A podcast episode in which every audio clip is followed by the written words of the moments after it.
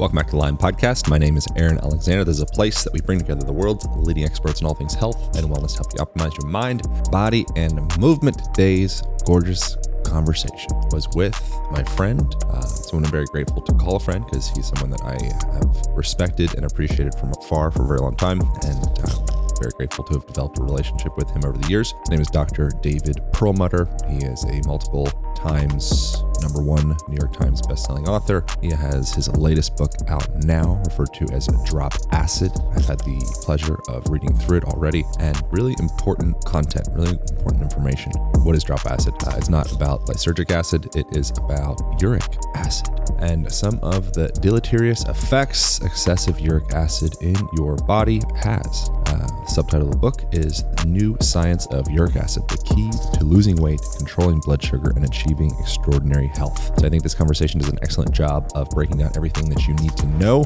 about uh, a lot of things, um, particularly uric acid, um, what it is, where it comes from, and uh, how much is too much, how much is too little. Um, really appreciate people like Dr. Perlmutter because he truly is a pioneer at uncovering some of the shadowy, forgotten spaces of our health, um, pulling up those rocks and uh, exposing those parts to culture. And I think that that is exactly what he's doing with this book, Drop Acid. That's exactly what we get into this conversation. I hope you dig it. Um, if you do, por favor, leave a review on Apple Podcast. I'm going to read a review now from Zoe Verall. Five stars. Uh, Aaron is a very skilled facilitator of conversations, and the guests are information rich. I have found myself choosing this podcast frequently as of late when I'm doing tasks and seeking auditory enrichment. The good stuff. It's all here. Thank you so much, Zoe Varel. Thank you to for supporting. Thanks for sharing this with your friends. Thanks for leaving reviews. Thanks for doing your part in making the planet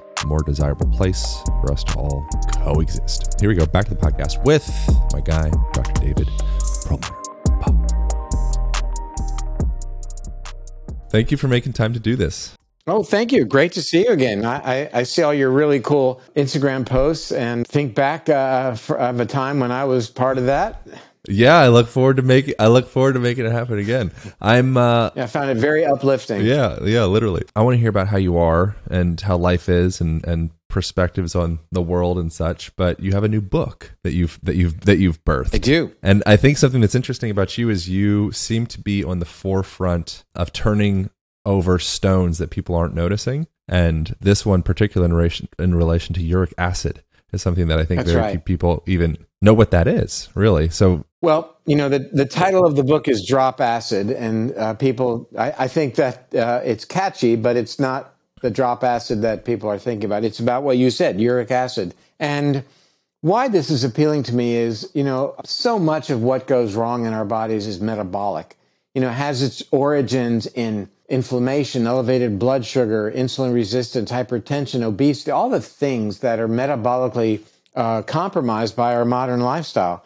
Know, they underpin things like Alzheimer's, heart disease, even some forms of cancer. So anything that can be a tool to help our metabolism become more normalized is going to be very interesting for me, and I'm going to look into it. And uh, and turned out that this uric acid thing is something that people are looking at around the world and have been doing so for decades.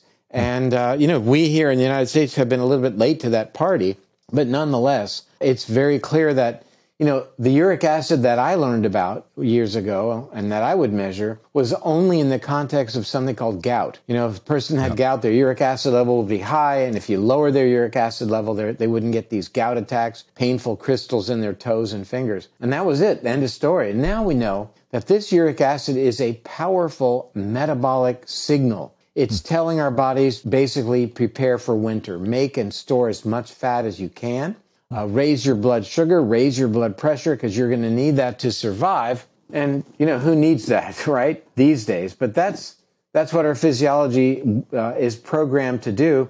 And that was a good thing for about 99.9% of our time on this planet, gave us an advantage, a survival advantage. Nowadays, you know, based on the, our current environment with so much fructose that makes uric acid, it's turning on this survival mechanism that we sure as heck don't need. We don't need to be making more blood sugar and raising our fat levels and our belly sizes and our blood pressure. But again, in the context of our ancestors, this was really what we needed to do raise uric acid uh, because it let them survive and pass that whole genetic machinery down to you and me. Hmm. So, uh, upon researching or looking up uric acid on the interwebs, most commonly it's considered a waste product and it would be peed out or pooped out and you can have start to have raised levels and then that can lead to things like gout and um, you know joint issues and and the issues that you just mentioned i haven't read about so much so but I, i'd be interested to define specifically what is uric acid is it exclusively a waste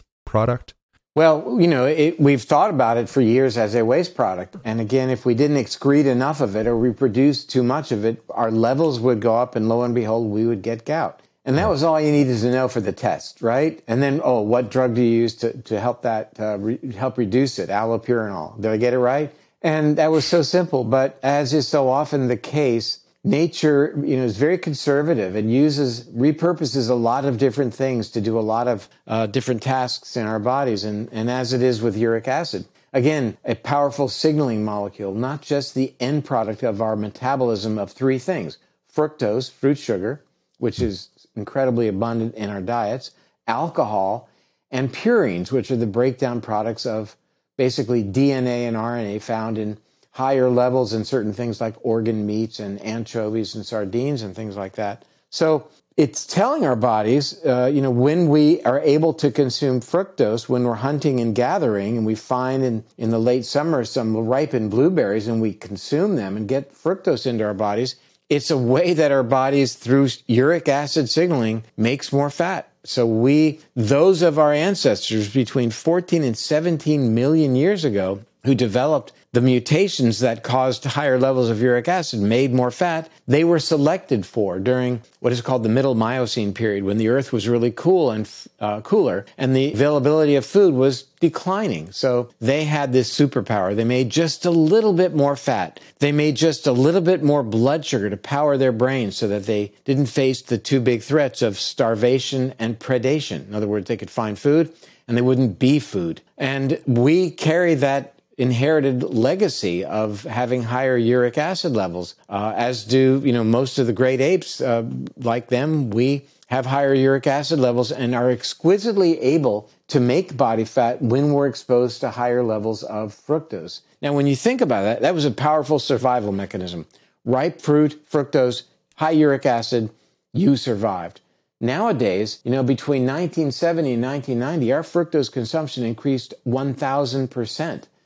So we're stimulating this pathway unnecessarily. I mean, winter isn't coming. The time of no of having no food or water uh, is not likely to come. But yet, we're turning on this pathway that's preparing us for the winter that never comes.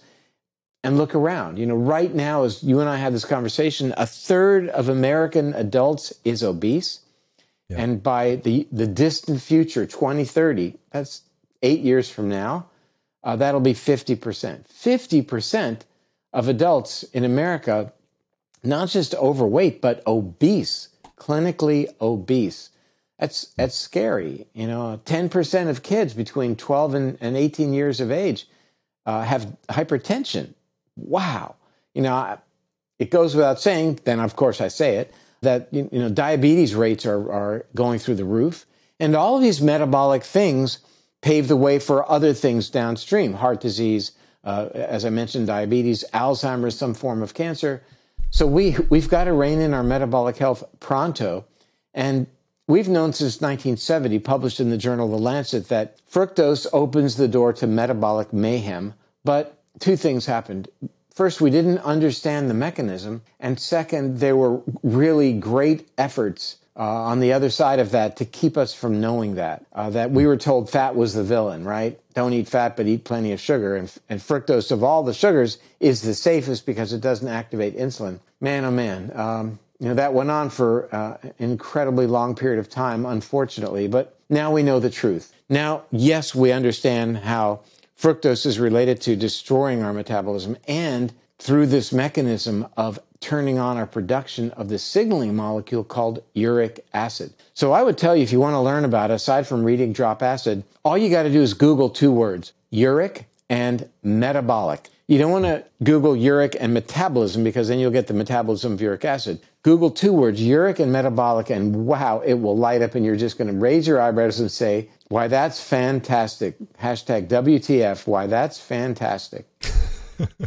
Is it exclusively a nutritional conversation, or are there any other factors that would signal uric There are a lot of other factors, um, and we definitely want to unpack the nutritional uh, because it's well beyond just high purines, alcohol, and fructose. It's actually salt that we, we need to talk about, but mm. lifestyle as well. Uh, we know that not getting enough restorative sleep, higher uric acid. Uh, we know that uh, exercise uh, helps lower uric acid, that fasting will transiently raise uric acid, but ultimately help lower it. But the big issues are related to the inroads directly, which are our food choices, primarily this incredible 55 pounds of sugar is what the average American 55 yeah. pound bags of sugar a year and that is table sugar. That's 50% glu- uh, fructose and 50% glucose. So we are day in and day out preparing for winter and preparing for times when we won't have food or we won't have water. And that leads us to another interesting sidelight, and that is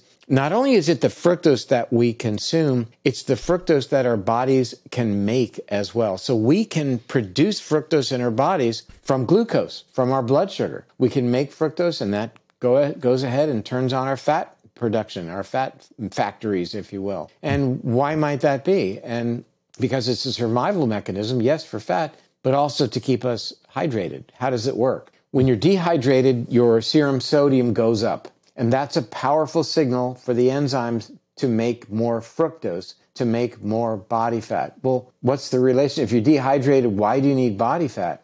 I'm glad you asked that. because body fat, when you metabolize it, you form two things carbon dioxide and water.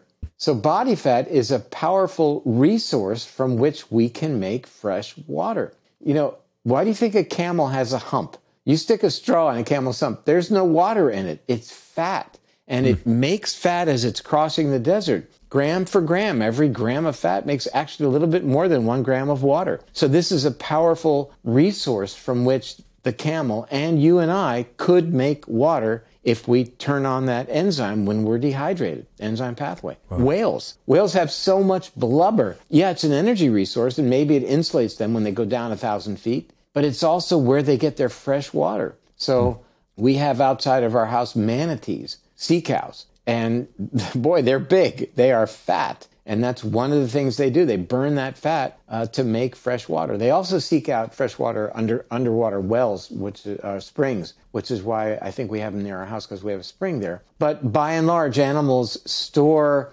fat for energy and for water. So even dehydration. The reason I, I brought that up is because again, when we're dehydrated, serum sodium goes up. Bingo, make more fat, make more water. But you can raise your serum sodium and not be dehydrated, raise the serum sodium and trigger the whole thing by eating a lot of salt. You know, you hmm. sit, park your butt in front of the TV and start eating those big hard pretzels that are loaded with salt. And the next thing you know, your serum sodium goes up. And now you understand what that does. And we've known for many years that people who eat a lot of salt are going to be fat and are at increased risk for diabetes and other metabolic, certainly high blood pressure. I mean, that, that's old news. Now we know the mechanism, and it's through the activation of uric acid. I want to take a moment and share what has come to be my favorite pre bed beverage. That is Organifi's Gold Rest and Relaxation. I will make a delicious coconut milk latte with this.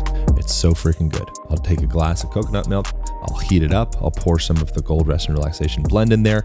It's got all the ingredients you'd need for a deep restorative night's rest. Uh, it's got magnesium, it's got reishi mushrooms, a whole blend of adaptogenic mushrooms. Uh, it has cinnamon bark and ginger and all the raw ingredients that you need to get your body to go into a deep, restful, restorative state. You get yourself a discount by going over to Organifi.com slash align. That is O-R-G-A-N-I-F-I dot com forward slash align. You could also use align at checkout, and that will give you a 10% discount on the stuff. They have a 100% money back guarantee. So if you don't absolutely love it, doesn't make you sleep better, doesn't you don't find it to be delicious, um, then send it back. No worries, no questions asked, 100% money back guarantee. Organifi.com slash align. I recommend getting the gold for rest and relaxation.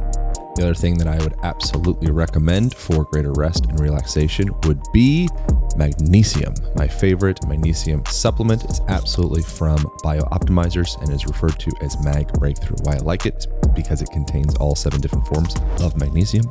I trust the sourcing of the product, and magnesium is one of those supplements uh, or minerals uh, that we, we really, for the most part, need to supplement because it is largely deficient in modern day soil. So, if it's deficient in the soil, that means it's deficient in the food, which means it's deficient in us, which is why it's one of those things that actually truly makes sense to supplement. Uh, you can get yourself a discount on Mag Breakthrough by going to magbreakthrough.com forward slash align podcast. That's M A G B R E A K T H R O U G H dot com forward slash align podcast. If you do not absolutely love this stuff, it doesn't improve your sleep, it doesn't help with muscle fatigue, it doesn't help with muscular repair uh, make you feel less sore after working out, any of those things, then get your money back. Just do that. Very simple, nothing to lose, lot to gain.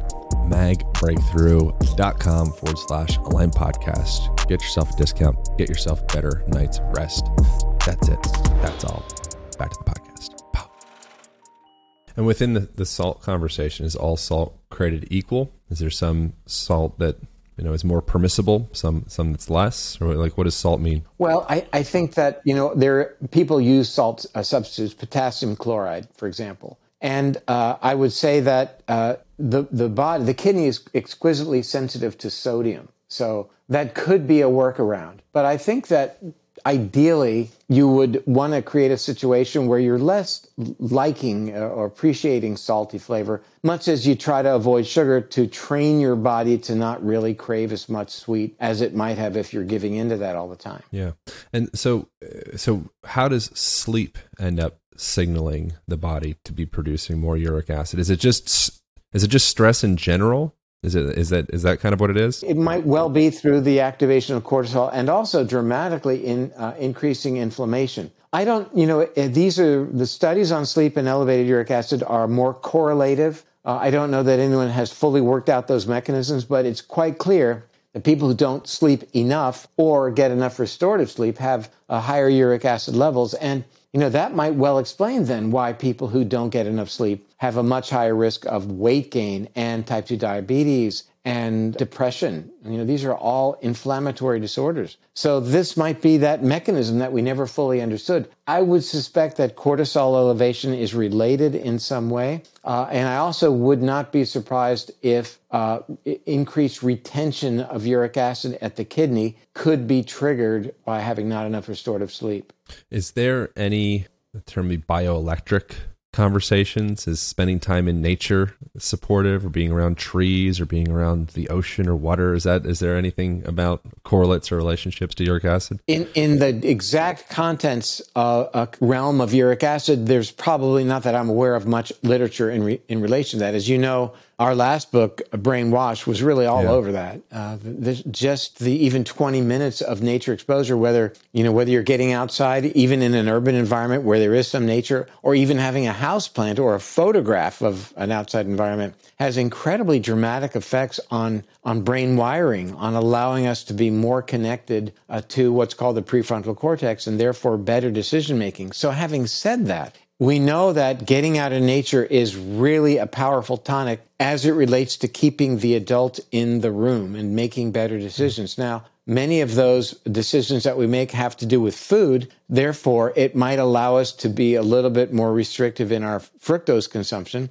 allowing us to certainly eat fruit because that's not really demonstrated to eat to raise uric acid in moderation, but it's the fruit juice and the sodas and the 60 to 70% of grocery store packaged foods that have added sweetener. Yikes. So, uh, you know, that might be the connection then between nature exposure, which, uh, gosh, we've been advocating for quite yeah. some time. So, something I've already blown smoke up your butt about how kind and generous of a human that you are. But I've had more evidence from from various other other sources just reconfirming how sweet it is to spend time with you and how um, you know, just generous you are with with with time and with conversation and your compassion, all these things. And I think that that is such a rare thing with someone that's as, successful as you are. Um, you know, and so I I wonder from your side of the fence, from your lens, like what what's caused you to stay so humble and interested and like a student? You're like you're you're still a student. First, I'm I'm very uh, honored and taken by those comments. Interestingly, you said sweet. You know, that's always a positive thing, right? Be sweet today, uh, because that's you know we we seek out sweet. But to answer that question, I, I, I would probably would say that my dad had a huge influence mm. on me, and you know he was really just a very special, compassionate, empathetic individual, and always uh, made it clear that you know that we have an obligation to others. And you know I, am trying to live my life to fulfill you know his his teachings. You know ironically me being a neurologist specializing in alzheimer's he died of alzheimer's disease. So there was a lot of there's a lot of messaging in all of that to uh, you know to to use whatever skills and talents you have and you know be the doctor. Doctor means teacher it doesn't mean healer. It doesn't mean the guy who gets you better. It means teacher.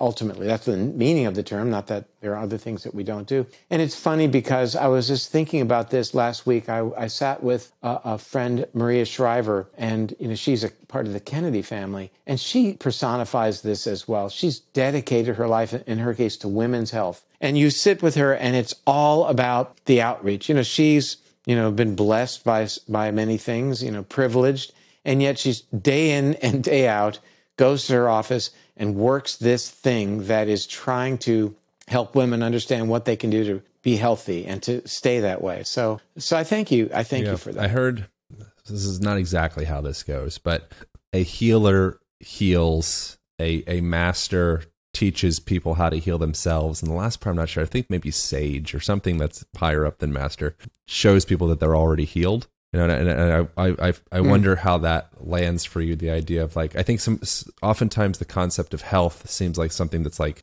out there, you know, and it seems like this foreign alien scenario, the, you know, being, being healthy or being, being in the body that I want to be in, you know, or the, the relationship that I want to be yeah, in. and I think that in, in Western cultures, we tend to, tend to be convinced that we need to offload that to yeah. doctors, that doctors have the answer for all of our maladies. And, you know, the truth of the matter is so many of the, I mean, the most pervasive issues that we fear the most are lifestyle, are a manifestation of misaligned lifestyle choices, you know, as it is with what we're talking about today. And that, you know, doctors sort of want you to believe you can live your life however you want and then we're going to fix it. Well, you don't really fix diabetes when you take a diabetes pill. You just lower the blood sugar. We don't have a pill to treat Alzheimer's. Uh, there are, you know, these heroic things we do for people who get closure of their coronary arteries. But, you know, I think the real work is done by giving people the empowerment, the tools, the knowledge to stay healthy on the front end. You know, the uh, the fourth century yellow emperor in China said that prevention is the ultimate principle of wisdom. To cure a disease after it has manifest is like digging a well when one feels thirsty or forging weapons when the war has already begun. And you know, for, for many people watching us together today, the war has already begun. I mean, they're already having issues. And, you know, again, the the misguided hope is that doctors are going to fix it for you. And the reality is that first, we have tools that uh, can help our help. We can heal ourselves truly, and that uh, the the notion of emphasizing prevention uh, I think is really fundamental. Keeping yourself healthy and with great vitality so that you have a long but and also healthy lifespan, health span and lifespan. So it's about, you know, the value of our lifestyle choices. And importantly, what is the relationship of our lifestyle choices, the environment in which we place our entire physiology in relation to our evolution? In other words, how are our lifestyle choices being read by our genome that has been cultivated for millions of years to get us to the place where we are today? Refined that genome that has received a really pretty specific, stable set of information or signals for more than 99% of the time we've been on this planet. Suddenly, 14 to 17,000 years ago, the tables were turned when we developed agriculture and then more recently, in the past couple of hundred years, with the development of, of refining uh, carbohydrates to make sugar and the production of food, the manufacturing of food, is confronting our physiology and our genome with what we call maladaptive signaling. You know, it, it, and our genome doesn't know what to do to keep us healthy. I, I wrote my first article about this a half a century ago uh, in the Miami Herald in 1971 when I was 16. And I asked the question uh, in this feature article. I was really happy I got to be the feature article. I got a bunch of copies of that and gave them to everybody. Uh, but I said, you know, what about those of us living today with this outdated machinery? You know, our machinery, our bodies, our genome is more suited to the confrontation by the environment that it received for a long, awful long time, you know, millions of years, going back to our primate ancestors, millions yeah. of years. Now there's this mismatch, and look what's happening all around us. Yeah. I wonder, uh, as in relation to the, you know, suggesting or showing people that they're that they're already healed. Obviously, that's not like you know just being blind to the fact that there's weeds in your yard. Like you got to go out and pick the weeds. Is something Tony Robbins said. Um, but I wonder. It feels like we all have an intuition on what's best for us at a mental, emotional, cellular, you know, biological level. But it seems like there's so much noise kind of um, you know in the signal uh, in the form of maybe high fructose corn syrup or sleep disruption or blue lights or a nature deficit or you know malaligned relationships or maybe a lack of purpose or a confusion of what the hell I'm doing here you know and and it seems like like how much how do you educate a person as a doctor to start to trust themselves and trust their own intuition and cultivate their own intuition? Well, it takes uh, a bit of work. I mean, uh, there's been this inculcation of the paradigm again that we doctors, perhaps not including myself, hopefully, uh, have all the answers and uh, we'll, we'll get you out of your fix, no matter what it is. And the reality is that's just not true. And I think people need to embrace that. And most people, I think, ultimately don't. Uh, that, you know, we have to let people know that they need to stand up for themselves, be their own most important advocate, and to really rein it in. And what we're convinced to do is let the amygdala run the show, let our primitive brain and our primitive desires run the show, and make bad decisions that play out in the future uh, uh, with respect to health being compromised, et cetera. Whereas we can bring online our prefrontal cortex, the front part of our brains, and uh, you know, be the adult in the room, exercise top-down control, and make decisions that are better for us today, better for us tomorrow, and better for the other guy as well. In other words, empathy. And that's the part of the brain that we bring online actively when we're, as you said earlier, in nature, when we get enough sleep, when we reduce inflammation, when we meditate. These are ways to turn on the prefrontal cortex and ultimately make better choices, not just for ourselves, but for the next person, for the future generations, and for the planet even today. Unfortunately, that connection that we so depend upon to let that prefrontal cortex be the adult in the room and rein in the more primitive amygdala part of the room in terms of decision making is threatened by a unique process called inflammation. So, inflammation in our bodies keeps us from tapping into our higher self. That is something to get your arms around because that inf- inflammation can come from anything. And one area that it comes from, aside from you know the stress and the blue light and the not getting enough sleep, an important area is our dietary choices, which have changed incredibly dramatically recently. In other words, what we used to call the SAD diet, the standard American diet, be, you know, the highly processed pro-inflammatory diet, became the Western diet, became the global diet, meaning that this pro-inflammatory diet is now keeping people around the planet from being able to tap into their more their higher self, the adult in the room, and impulsivity and self centeredness runs rampant. We're watching that play out. But to think that this is a manifestation of the globalization of this Western diet, I mean, you take, you take a step back, but it, it really calls us to the table then to be more vociferous in what we know to be, what we believe to be truth today, based upon the the research that we uh, that we read, that good people are doing. We wrote a um, a letter to President Biden on February the 21st of 2021, published in, in MedPage Today, along with uh, a Dr. Casey Means,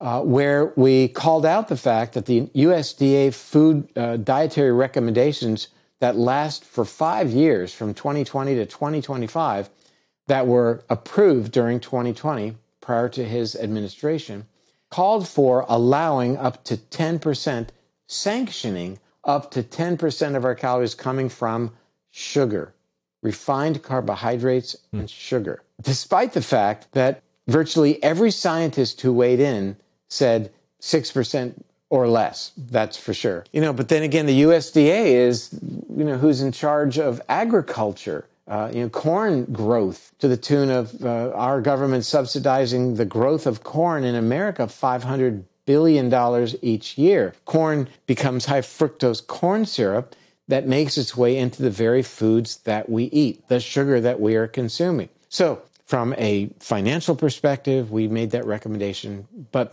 mostly from a health uh, perspective and its financial blowback, of course, with people getting sick. You know, with, as mentioned, 50% of, of American adults being obese, um, diabetes off the charts. That's costing us a huge amount of, of money that could go to many other things that would be beneficial, but it's bankrupting us, you know, just paying for healthcare. We spend so much on healthcare compared to other countries, as much as th- as three times, and yet um, the various parameters of health and longevity in the United States uh, rank us really very low in compared to other so-called industrialized uh, nations. So you know, yeah. money talks, and uh, we called it out, and that's what we do, right? You expose yourself a little bit to criticism. That's okay. You know, that's what it's all about, and people say, well, gosh, this is really out of the box thinking. Is that what you want to do? Is always be outside the box? No. What I want to do is make the box bigger. I want these ideas. I wanted gluten and eating refined carbohydrates when I wrote Grain Brain. I wanted that to be in the box, and it is now, as we all know. People have recognized that what gluten can do, and certainly what refined carbohydrates can do, especially as it relates to the brain. And yet, what did we see in February of this year? We saw uh, or 2021, we saw, you know, the, the release of a wonderful Alzheimer's uh, drug, right? Uh, a drug that could help reverse Alzheimer's. Number one, it did not do that. Number two, it was $56,000 a year per patient. And number three, what happened? Neurologists around the country said, you know what? There's no data to support that this is even working, and we're not going to do it. So people finally get to the place of realizing that you know, even as it relates to Alzheimer's, we don't have uh, anything in our bag of tricks, but we do have a new tool in our bag of tricks to help you maintain metabolic health, and that is keeping your uric acid lower, keeping it where it belongs, not in the so-called normal range as it relates to gout. You know, we're told if our uric acid level is seven, that's okay. Please understand that level of seven milligrams per deciliter is the, the peak, the top normal level only in the context of gout, because that's when uric acid starts to form crystals in your blood, in your body. Uh, so we say less than 5.5 milligrams per deciliter, because that's the level below which we've really had an impact on reducing risk for cardiometabolic disease. And that's what this whole discussion is about. A huge study was published in 2009 looking at 42,000 men and 48,000 women and following them for eight years. Can you imagine? That's a big study.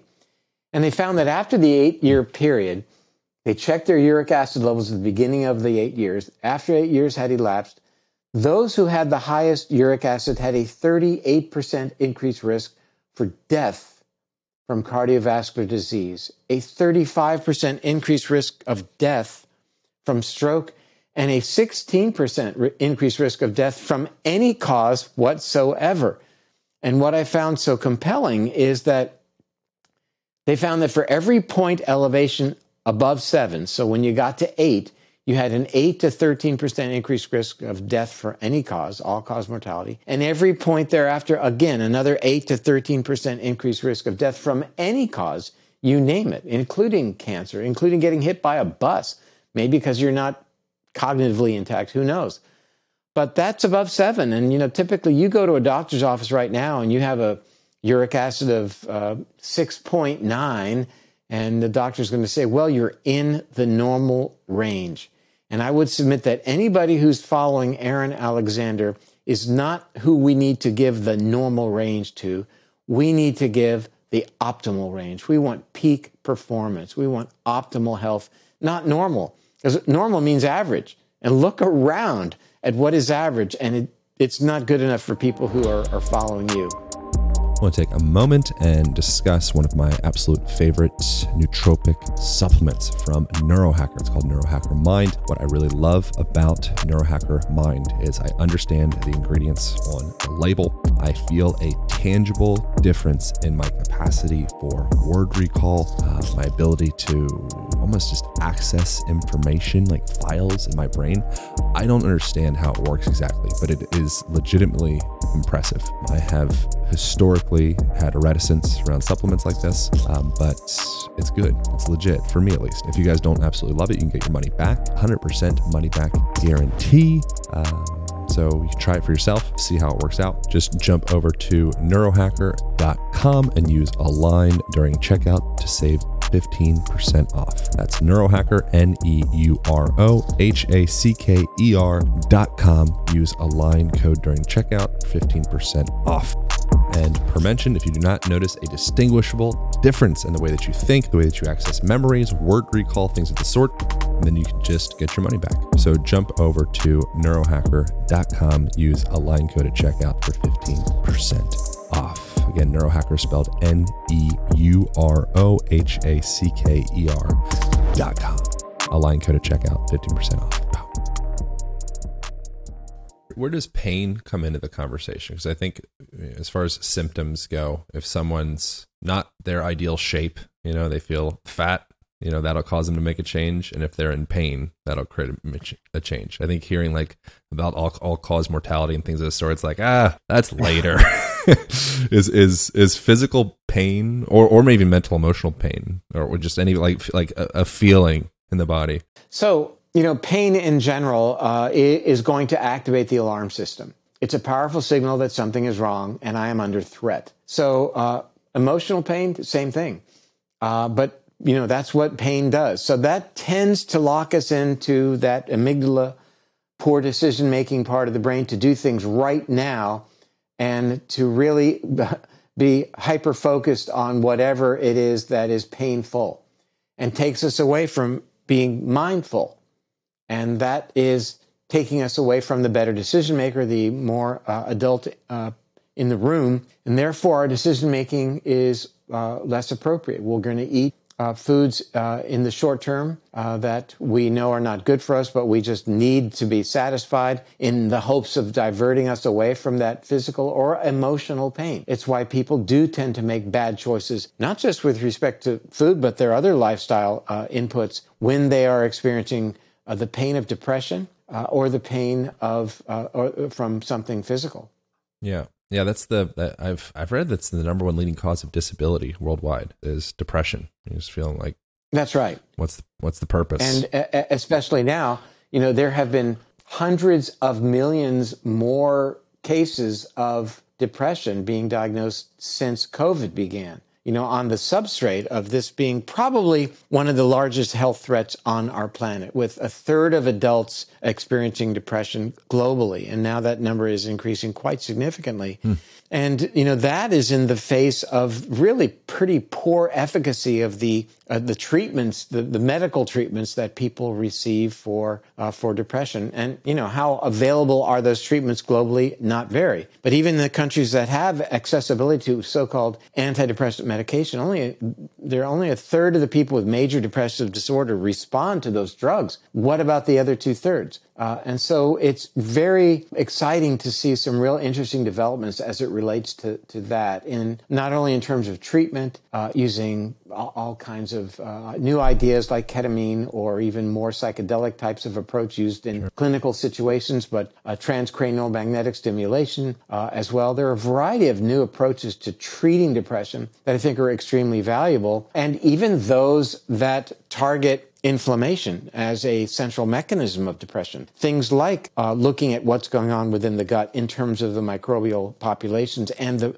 permeability of the gut lining and how that relates to increasing these inflammatory chemicals in the body, in the brain, that have direct effects in terms of mood, but also work through various pathways that then limit the availability of serotonin. Inflammation compromises the ability that we have to make serotonin, if you, I hate to say it, the happy chemical, but the chemical that might be related in higher availability to less depression. There are pathways that, when inflammation is present, pull our tryptophan away from making serotonin and shuttle it into making things that are actually bad for the brain. So we call this the kynurenic acid pathway for those of your uh, viewers who are wanting to know where to go for that information. But, you know, one of the most powerful things that goes on in our physiology that amps up inflammation is high uric acid. Uric acid is powerfully inflammatory, powerfully increases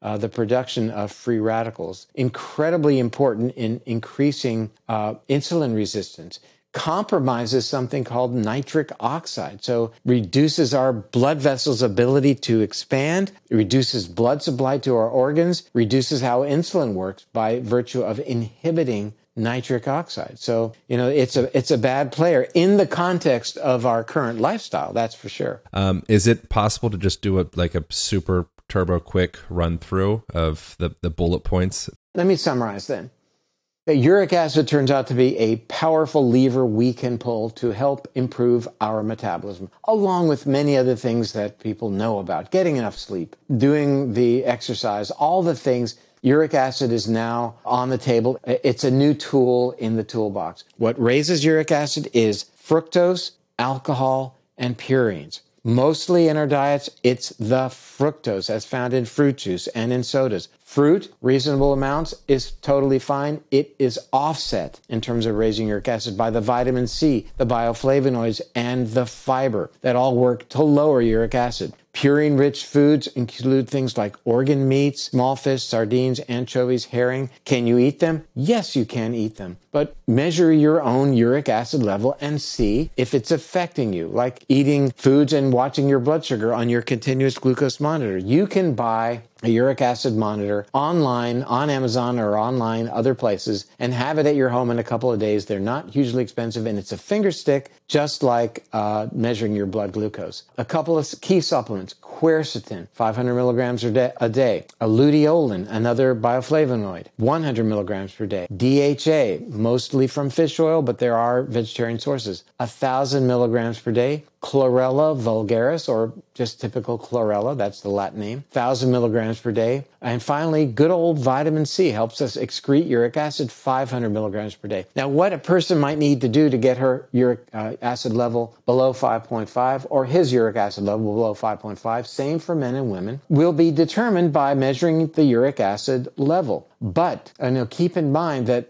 high uric acid paves the way for metabolic mayhem in terms of blood pressure, body weight, dyslipidemia, elevated triglycerides, uh, and even insulin resistance. We've got to rein in our metabolism. Powerful tool for longevity and not just living a long life, but a healthy life. And, you know, the body work is so important as well as gosh, Aaron, you've made so clear to us over so many years. Amazing, man. Thank you so much. I so sincerely oh, appreciate the moments with you and just your impact on on you know us, the world. The last last thing, who should buy the book? just any should every person with a body i would say if the way to know if you need this book or not is if you have a vowel in your name okay. if there's a vowel in your name then you need to read drop acid Good. why because the time to fix a roof is when the sun is shining that we need to know uh, our uric acid levels in our 20s and our 30s. When we see, as I mentioned earlier, 10% of kids, adolescents having hypertension, they need to rein in their uric acid. An incredible study published in the Journal of the American Medical Association treated pre-hypertensive adolescents who had elevated uric acid with a, a, a drug a, gout drug to lower their uric acid, and lo and behold, their blood pressures improved. So it's a very, very big deal. And we can dramatically impact uric acid with quercetin, uh, you know, uh, with luteolin, which uh, we could talk about quercetin uh, for our next hour together yep. in terms of all the cool things that it does. Yep. But man, that's one of my showcase supplements these days. That's for sure. Amazing. All right, thank you so much. I appreciate it. Um, so people grab uh, the book. It's in in probably bookstores, Amazon. It's called Drop Acid. And as you can see, there is a cherry because it turns out that eating tart cherries has been uh, a therapy for gout patients for decades because it lowers uric acid. Who knew? Thank you, sir. I appreciate thank you. Thank you, my friend. Thank, Good to see you. Yeah, thank you all for tuning Talk in. Talk to you soon. Yep, that's it. That's all. Over Hope you guys enjoyed that conversation as much as I did. If you did, you can check out the video version of this, along with several other YouTube videos that we put out in the last couple weeks, including the Knees Over Toes Guy video that's gotten something like 100,000 views. I've done some stuff with Rafael Lovato Jr., breaking down a full body uh, mobility flow. Rafael Lovato Jr. is a absolute legend in the world of MMA and Jiu-Jitsu. Breaks down how he keeps his ankles, knees, hips, and spine mobile to perform at the absolute highest level. That's all, all over at the Align Podcast YouTube channel. You want to share bits and pieces of this, you can tag myself at Align Podcast. You can tag Dr. Perlmutter at Dr. Perlmutter. And that's it. That's all. Appreciate y'all. I hope this is supportive in your life. Thank you for sharing this with your friends. Thank you for implementing this into your daily existence. I'll see you next